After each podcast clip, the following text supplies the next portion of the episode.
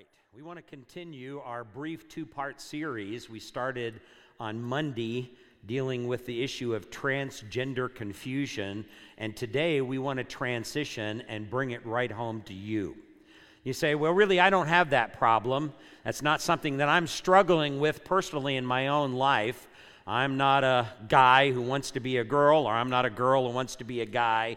So what does all of this really have to do with me? And that's a really good question, and I hope before our time together today, we will be able to answer that question substantially for you. Now, social construction of reality theory has dramatically changed or shaped the self-defining self of our present culture. There is no doubt about that. We learned that in our first session. The LGBTQIA, lesbian, gay, bisexual, transgender, queer, or questioning intersex, allies, or asexual community. Boy, and I understand now that there are some that have 49 different descriptions, that go out. I'm not going to go any further than that. But that particular community is the natural fruit of this social construction of reality theory that has basically taught us all to define our own selves. Gender used to be a very fixed thing in our culture. It used to be that whatever gender I was born with, people accepted that, and then they moved forward, learning to live the best life they could with that particular gender, and that is no longer true. Previous generations lived by the axiom, do your duty. Now, generations X, Y, and Z say, it's radically changed. I must be true to myself. That's what drives the present generation. So to self-identify now is a moral imperative to this generation, and it's seen as the height of personal authenticity as well as genuineness. I am not being genuine if I'm not going to be true to myself. I'm not really being authentic if I'm not really being true to myself. And we talked about the fallacies of that kind of thinking and how ultimately, really, it leads to self-destructive behavior. The goal then of the Christian is never to escape the body or to view it as evil. All that God has created is good, 1 Timothy 4:4. All that God has created is absolutely good. Nothing's to be changed. If you have a problem with that, then you're going to be sucked right into where the society is today. We said that our goal here is to not change a person to be more heterosexual or accept their birth gender identity. That's not our goal. Our goal as Christians is to present to them the gospel of Jesus Christ, because that is the only thing that ultimately changes who we are. That's the only thing that changes our substantive nature. We're born as sinners. We're born as people who are natural rebels against God. And unless that conversion takes place as a result of the gospel of Jesus Christ, then there is not going to be any change in our natures whatsoever. Solipsism means that self is the only true and reliable existent thing. There is no reliable truth external to man. This is what drives this generation of the self-defining self. We said in our last message that binary gender distinctiveness models an even greater spiritual reality of Christ's relationship to his church.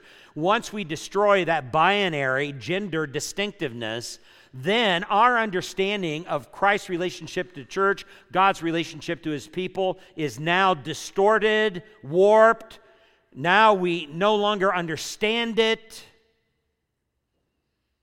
And it's deeply rooted in the distinctiveness of being a male, distinctiveness of being a female, and the relationship of the two together, as we're going to see a little bit later today. So this cultural paradigm shift has not only given birth to transgender confusion, it has also turned the God-designed binary sexual relationship into a self-centered quest. Let me ask you a question. There's something unique about your generation. Unique, different, absolutely different. If there was one thing that defines your generation right now, I wonder what you think that would be. I'll tell you what it is. And I'm going to ask you this question in order to identify it. Why is this present generation waiting longer to marry than any other generation in all previous human history? Why is that happening? There are probably multiple answers to that particular question, but I believe one of the most prevailing answers to that is the solipsism of our culture has instilled within every single male or female, whether they're Christian or not, a desperate and deep egocentric worldview that makes it difficult, if not impossible, to have a meaningful long-term relationship between the sexes. Because we feel that deep inside. It's all about me. And when it's all about me, I don't want to get into a relationship that's going to demand that it's about you. Because it's all about me. Everything that's going on in my life is about me. And it's sad. Because the older this generation gets, the longer they remain single. They're never, ever going to know their grandchildren. They're never at all going to know their great-grandchildren. One of my greatest joys in life are my grandkids. That is second to my wife. One of my greatest joys in life. I didn't know how good I was at spoiling until I had grandkids. I'm really good at it. Gifted, if you will. I can spoil them so well. This generation's never know their grandkids. They're going to marry much later on in life, finally, as a last resort. If I have to, I want to have more fun. Where's that come from? Because everything's egocentric. Everything's egocentric. It's all about me. Now, after this chapel messages, don't go out and just grab somebody and marry them. Not saying that. But you understand what I'm saying here. And you know, this is not unanticipated in the Bible. Grab your Bible for a moment. Let's go over to 2 Timothy chapter 3.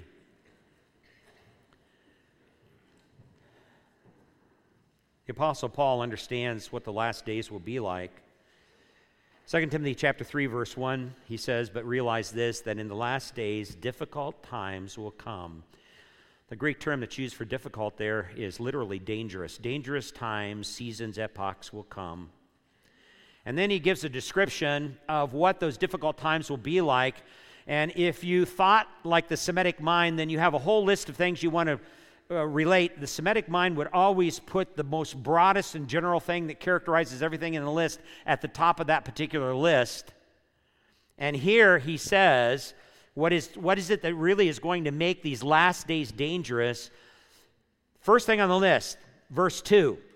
For men will be lovers of self. First thing on the list. First thing he says is that men will be essentially egocentric. They will be intensely in love with themselves. Now, when I went through university and college training, I was taught that was a virtue. But here the Apostle Paul teaches that it is a vice. It's not a virtue. In fact, that's one of the things that's going to make the last days so incredibly dangerous. People will be essentially egocentric. They will love themselves. Contemporary psychotherapy and psychology, and a good deal of Christian psychology today, the cornerstone of the whole system is built upon teaching people to love themselves. I remember reading a book by a very prominent Christian psychologist. If I were to name his name, you'd probably know who he was. He wrote a book to women, and he said, if I were to give a prescription to all the women in the world, it would be this one thing. And you would think, as a Christian, it would be the gospel. You would think he'd say that. That's not what he says. If I were to give a prescription to all the women in the world, it would be that they learn to love themselves more. Imagine that.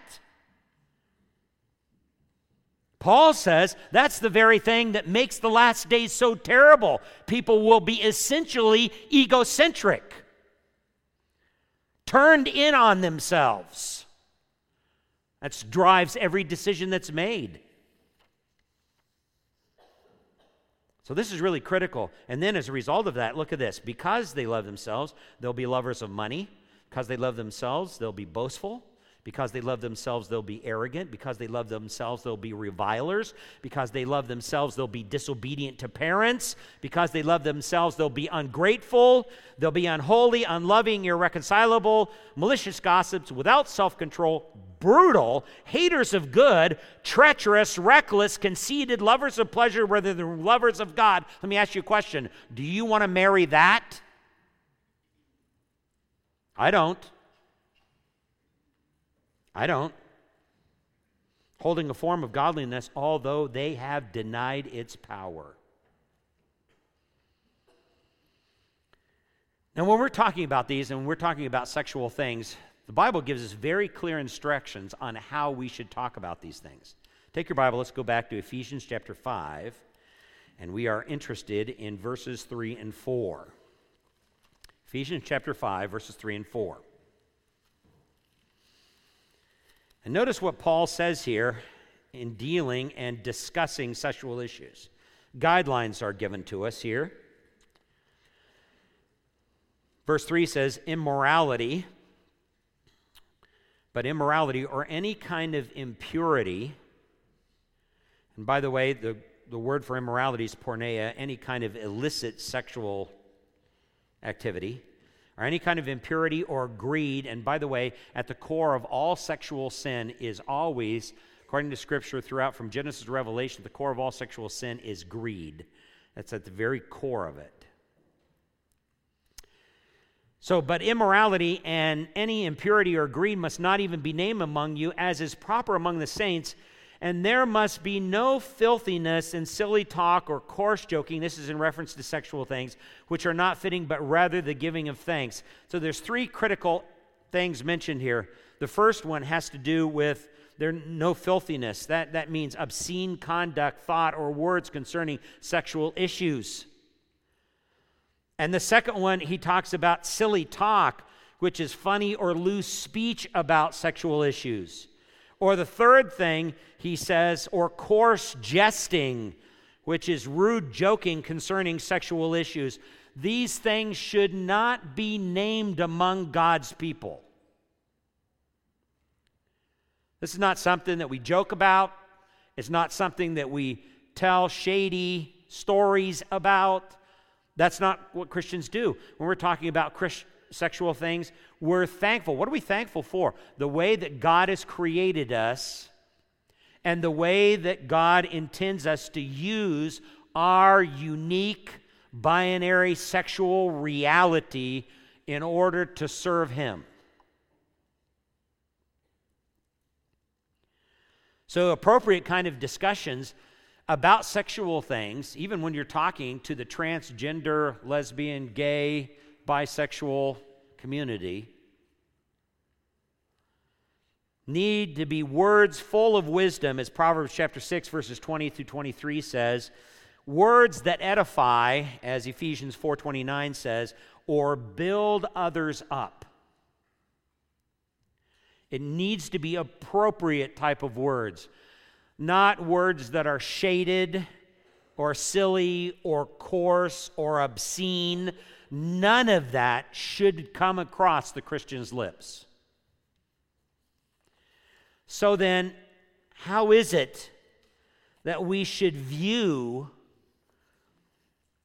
ourselves in terms of, and even discuss these things in terms of sexuality? What should we as Christians, from a positive perspective, see that the Bible teaches about this? Well, let's see if we can answer that. What is God's design for your sexuality? What is God's design for your sexuality? Let's take a look just briefly at a few passages in the Old Testament, and then we want to move to the New Testament. Let's go back to Genesis 1, and we'll pick up in verse, well, let's see if we can pick up in verse 26. Genesis 1, verse 26 says, "Then God said, let us make man in our image according to our likeness, and let them rule over the fish of the sea and over the birds of the sky and over the cattle and over all the earth and over every creeping thing that creeps on the earth." Now, you can even see this in English. You don't have to know anything about the Hebrew to pick up the fact that there is a play on a singular and plural here. Play on singular and plural. He says, God said, let us, plural, who's us? Well, it's not the angels, because the angels are not the ones doing creation. Most theologians believe this is the first reference to the triunity of God in all of Scripture. Let us make, that's plural, make man singular in our plural, image singular according to our plural, likeness singular, and let them rule. That's really a critical statement. I wrote a THM thesis, or I didn't write it, I read a THM thesis by a young man who completed his THM, and he did an in-depth study on the idea of image and likeness, and he found out that actually the concept in the Hebrew goes back to really old Chaldean roots of that particular word, and the words image and likeness were the same terminology that was used to refer to an obelisk. Back in ancient times, before people could read and write, only upper echelon rulers and wise men read and write. The general population didn't do that. When a king would go into a territory and conquer that territory, they would set up an obelisk of stone or sometimes of wood at the crossroads of that territory, so everybody passing through there would see that image and say, oh, that king rules here, all right? That's the idea. I see that stone image, I see that likeness, and I recognize that, and I realize that that particular king rules here, is the idea. So, the conclusion of that THM thesis was the fact that that image and likeness is dramatically tied together with the concept of ruling. God now creates man, places him on earth, distinctively for the purpose of all the heavens and the hosts of heaven to know that God rules here. And then it says, and then let them rule over the fish of the sea, over the birds of the sky, and over the cattle, and over all the earth, and over every creeping thing that creeps on the earth. And then verse 27, look at this. Then he created man in his own image. In the image of man, he created him, male and female. So here he creates man with gender distinctiveness in order for man to be a gender complement there. So God in relationship, that is the Father, Son, and Holy Spirit, creates man in relationship with gender distinctiveness, male and female, to rule here. This is a critical thing. And then God blessed them and said to them, be fruitful, multiply, and fill the earth, and subdue it, and rule over the fish of the sea, and over the birds of the sky, and over every living thing that moves on the earth. This becomes now a cultural mandate here. It doesn't mean that marriage and the male-female relationship's primary purpose is procreation. It doesn't mean that. It does say very specifically in the Hebrew text and even in the English text that procreation is a blessing that's given to man. It's not necessarily the purpose of marriage. It's a blessing. This is really critical. So God made man, male and female, verse 27. God commanded sexual relations, verse 28. And God saw, when he had done that all of this was not just good, but very good. Now that's unique, because each day of creation, he had called the first day what he created good, second day good, third day good, fourth day good, fifth day good, sixth day, what did he say? It's not good that man be alone, which brings us over to chapter 2 and verse 18. Look at chapter 2 and verse 18. Then the Lord God said, it's not good. It's the first time In all of creation, God calls something not good. It's not good for man to be alone, which gives us a good clue as to why God created the male-female distinctive relationship. It was not for procreation, but for companionship. And that's the very thing that solipsism in our culture and the self-defining self attacks at its very core. It's companionship. God intended the male-female relationship to be one of primarily intimate companionship, a person where you are most intimate with, more than you will be with anyone else on the planet. So God says, I will make him a helper suitable for him. I love the Hebrew terminology. It's the term azer kenigno. I will make an azer kenigno for him. I used to call my wife my azer kenigno. People thought I was cursing at her, but it's really a term of endearment. There's my azer kenigno. A fitting completer, a suitable helper, a gender complement. Azer kenigno. For him. So out of the ground, God formed every beast of the field and every bird of the sky and brought them to the man to see what he would call them. And whatever the man called a living creature, that was its name. And the man gave names to all the cattle and to the birds of the sky and to every beast of the field. And now it comes back to it. But for Adam, there was not found an azer kenigno for him. Now, why does he name all the animals? And then come back and say there's no, because this becomes a dramatic illustration for Adam. There's Mr. and Mrs. Elephant that comes by. There's Mr. and Mrs. Giraffe that comes by. Mr. and Mrs. Skunk that comes by. All right, and Adam is, and by the way, this shows you the incredible supreme intelligence, Adam. He has no recording device. God actually parades all the animals on the earth in front of him, and in one day, he's able to name them all, remember all the names, not repeat any of them. Nobody, even the best geniuses of our day, could never, ever do what Adam did on that particular day.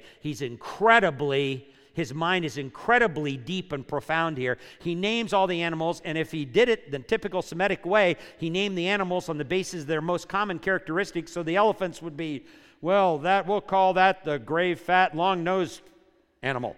And this is the giraffe, big, tall, long-necked animal, little black and white, stinky animal. All right? So that's the typical Semitic names when they capture the most chief characteristic of that particular animal. And so God, the man gives names to them, but for Adam, there was not found a suitable helper. At the end of the day, Adam says, hey, listen, Lord, there's Mr. and Mrs. Elephant, Mr. and Mrs. Giraffe, Mr. and Mrs. Skunk. No, Mr. and Mrs. Man. Adam, on that sixth day of creation, intently felt his aloneness. So God caused a deep sleep to fall upon the man. I like what John MacArthur says here. Adam goes to sleep single, wakes up married. He took one of his ribs, closed up the flesh at that place. The Lord fashioned into a woman the rib that he had taken out of man. Verse 23, the man said, this is now bone of my bones, flesh of my flesh. You shall be called Isha, woman, because she was taken out of man. So what does he do? By the way, there's only one other time that this same Hebrew phraseology is used, and that's in 2 Samuel 5:1, where they're coronating David as the future king of Israel. The people say, bone of bones, flesh of flesh to David. What are they doing? They're vowing their allegiance to David. So in this particular verse, what is Adam doing? Adam is vowing his allegiance to Eve. Bone of bones, flesh of flesh. He names her, she shall be called Isha, and the core idea of that word is that she shall be called soft. That's her chief characteristic. I don't know whether he went up and poked her, but whatever, compared to him, she was soft. Guys like soft. And he liked that. She shall be called softy. Because she was taken out of man. For this reason, a man shall leave his father and mother and be joined to his wife, and they shall become one flesh. And the man and his wife were both naked, and they were not ashamed. So it's pretty obvious here that sex is for married persons only. that marriage is much more than just sex, because there's much more to the concept of being one flesh than just sex. Oneness in every sense of the term. Oneness in the way in which you view life and you view the world. Oneness in your parenting later on, should God bring you children. So sex now becomes a part of God's plan for marriage. But you notice later on in Genesis chapter 4 and verse 1, now the man had relations with his wife, Eve, and she conceived and gave birth to Cain. The reason why it says that, and literally the Hebrew is, Adam knew his wife, and that's very deliberate Hebrew terminology here because it implies that sex is much more than just a mere biological act. Adam knew his wife. Sexual relationships help us to know the other person. Sexual relationships are a form of intimate sharing between people, which I think this generation has really become almost incapable of doing. Sexual relationships symbolize appreciation, acceptance, approval, regard for. They promote togetherness, unity, mutual trust, companionship. Adam knew his wife, is the idea.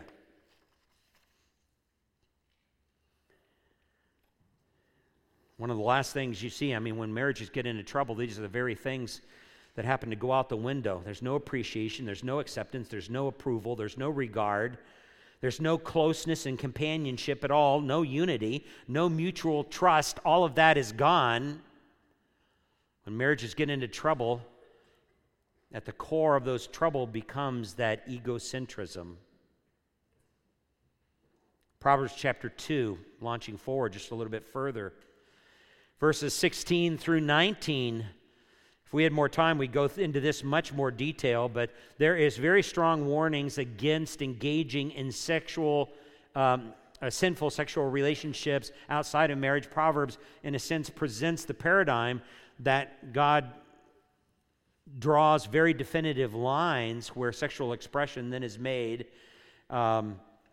with the right orientation, that is heterosexuality, and within the right context, that is monogamous marriage.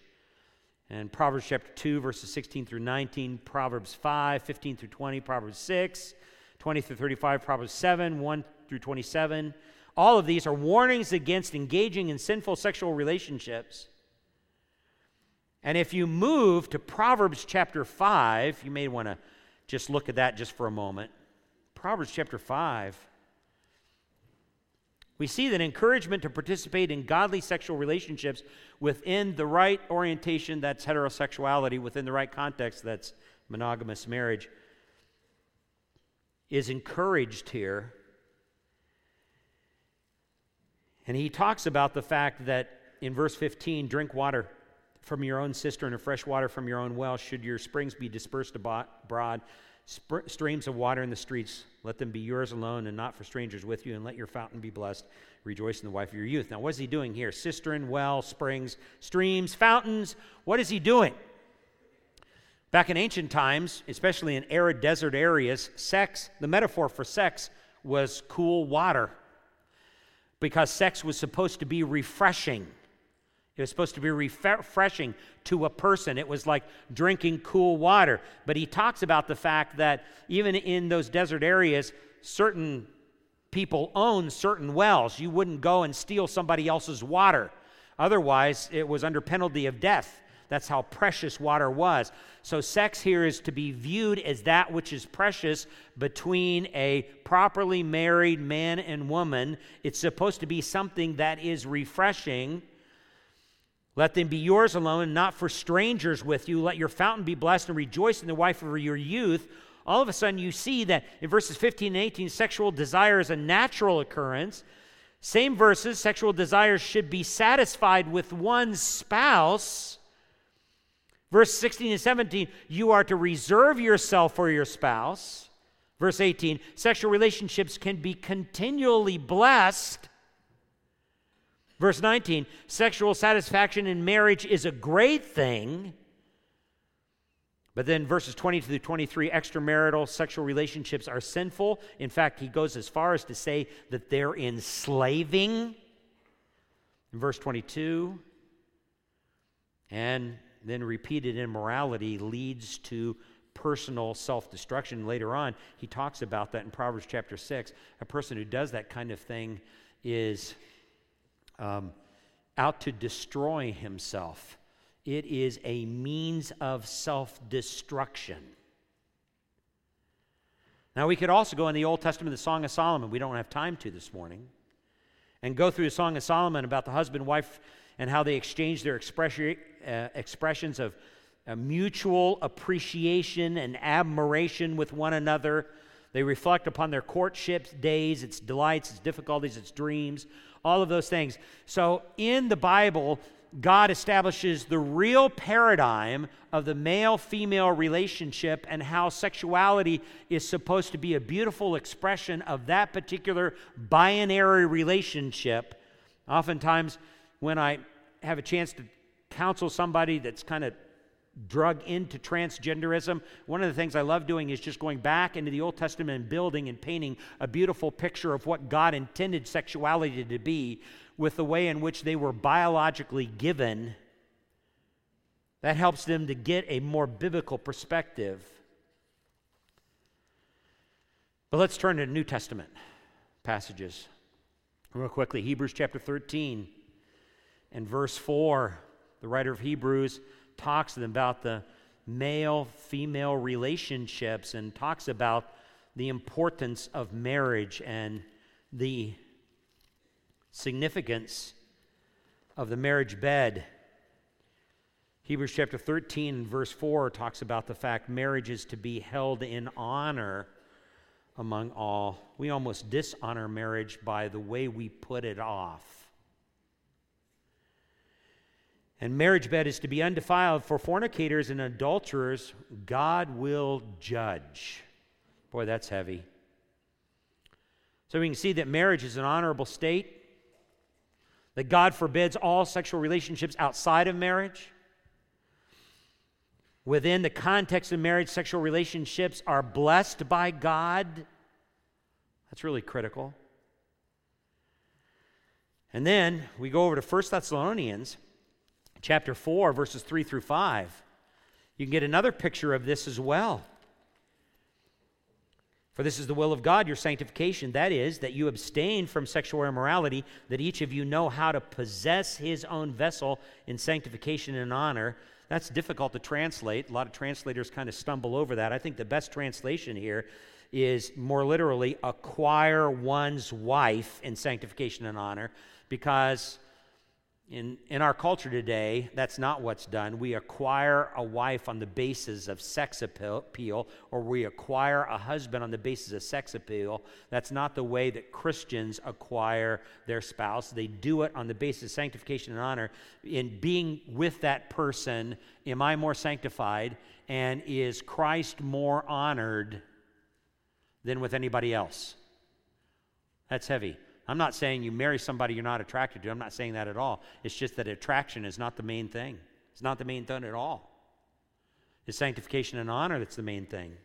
You acquire your own wife in sanctification and honor, not in lustful passion like the Gentiles who do not know God. So that's really key. So a sexual, active, marital relationships is a means of fulfilling God's will. Holiness doesn't exclude sexual activity, but holiness controls its manifestation within the right orientation, that is heterosexuality, within the right context, that is marriage. Now, why do I say that? Because, I'm scared about what's happening in this generation, but I'm more scared about what's around the corner. I'll be dead and in heaven. You're going to have to be dealing with not me. Because what's coming around the corner, and it's not far off, probably the mid-2020s, there is going to come onto the market, and this is going to be worldwide, life-like robots that you can marry.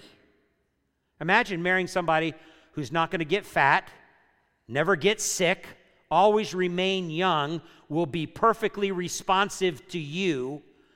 Well, this solipsist generation will buy those robots in mass. They will buy it. It's not the transgender stuff that really bothers me. It's what is around the corner. And they'll argue, and they use the argument that this is going to end sexually transmitted diseases. It won't. It'll actually increase them, I believe, eventually. They'll also argue that it'll end pedophilia. It won't, because there will be childlike robots that you can buy to have sex with. They'll argue that. And this is just going to increase man's preoccupation with sex. And man will continue through their solipsism and their self-defining self to be further and further alienated from one another. It renders the gender companionship and the issue of aloneness that God talked about from the very beginning acute in our society. Acute. This is sad. And this is not far away. It's around the corner. There are companies all over the world doing everything they can to produce these kind of robots. Well, let's go on. What about God's design for your sexuality? Sexual then expressions, sexual encounters that in any way exploit another person are wrong. No person should selfishly use a partner as an object to gratify his or her lust for pleasure and excitement. Such acts constitute transgressions against and a defrauding of another person. They are contrary to the New Testament command to love your neighbor as yourself. That's really critical. Furthermore, when we put these texts together, we realize that in sexual relationships, one's mate must be treated with honor as a holy thing. This would certainly involve a respect for the personhood of that other person and a concern for his or her welfare. I'm not satisfying my sexual drive with you. I'm actually ministering to you. That's why sexual encounters must never be casual. They are not mere physical acts. They involve total self, the whole person. God-honoring sexual relationships should take place within the context of a caring, respectful relationship which involves a permanent and total commitment to one another. That's what makes it deeply meaningful. I know my spouse will be faithful to me, and I will be faithful to them. So being a Christian then should add a whole new dimension to your purity. Whole new dimension. All sexual activities in which there is exploitation, where you're using someone else to satisfy your desires or disrespect for the other person, all of that is sinful. Even if it's within married adults. Sex can be sinful because you're still using the other person for self-centered purposes. You're not ministering to them. So all the sexual activities in which there is exploitation or disrespect for the other person are sinful, even if they are performed with one's own mate. Let's go over to 1 Corinthians chapter 6. Well, there's so much I want to say, but very limited time to say it. 1 Corinthians chapter 6, verses 12, all the way through chapter 7 and verse 5. We don't have time to read it, but sometime in your spare time you need to read this and study it carefully, which basically reveals there's two erroneous views. One is that physical intimacy is casual. That's not true. And the other one, it really has to do with physical intimacy is used to satisfy yourself. That's not true.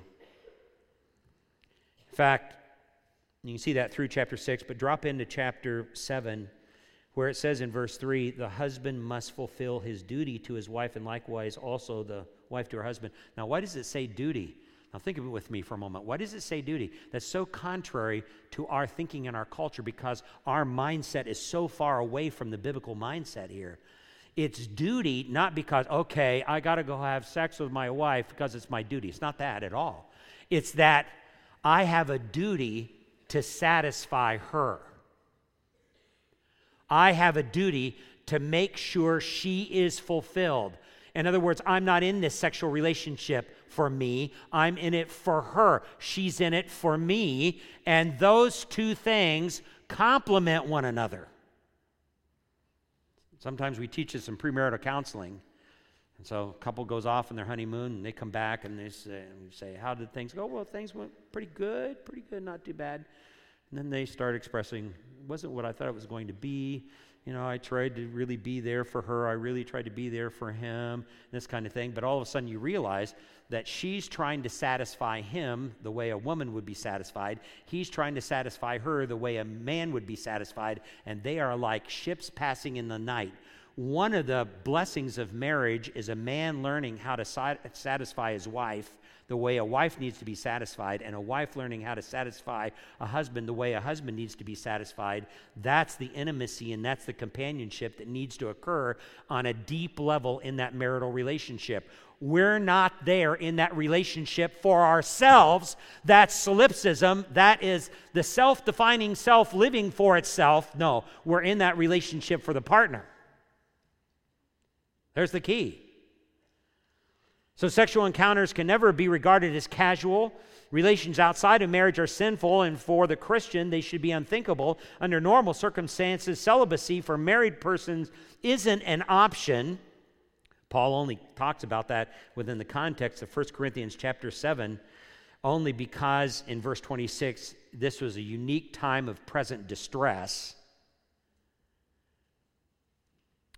Marriage then involves a commitment to fulfill the sexual desires of the partner.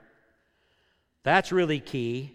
That is the married couple's duty, and selfishness is forbidden even in the marital relationship. So, sexual responsibilities then need to be equal and reciprocal. I always get this question in premarital counseling. Well, how often? I don't know. The answer to that question is your spouse fulfilled? How often are they fulfilled? If they're not fulfilled, then you need to increase the frequency. Under normal circumstances, physical intimacy is to be regular and continuous. Conjugal relations may only be suspended for the following reasons. Verse 5, mutual consent, for the purpose of prayer. How many of people do that? And limited time for a specific reason, maybe surgery, something like that. And then come together so that Satan will not tempt you because of your lack of self-control, because once you're used to an intimate relationship on a regular basis, you need to keep that relationship up. If you don't, then Satan sends into the individual husband and wife relationship temptations from other people.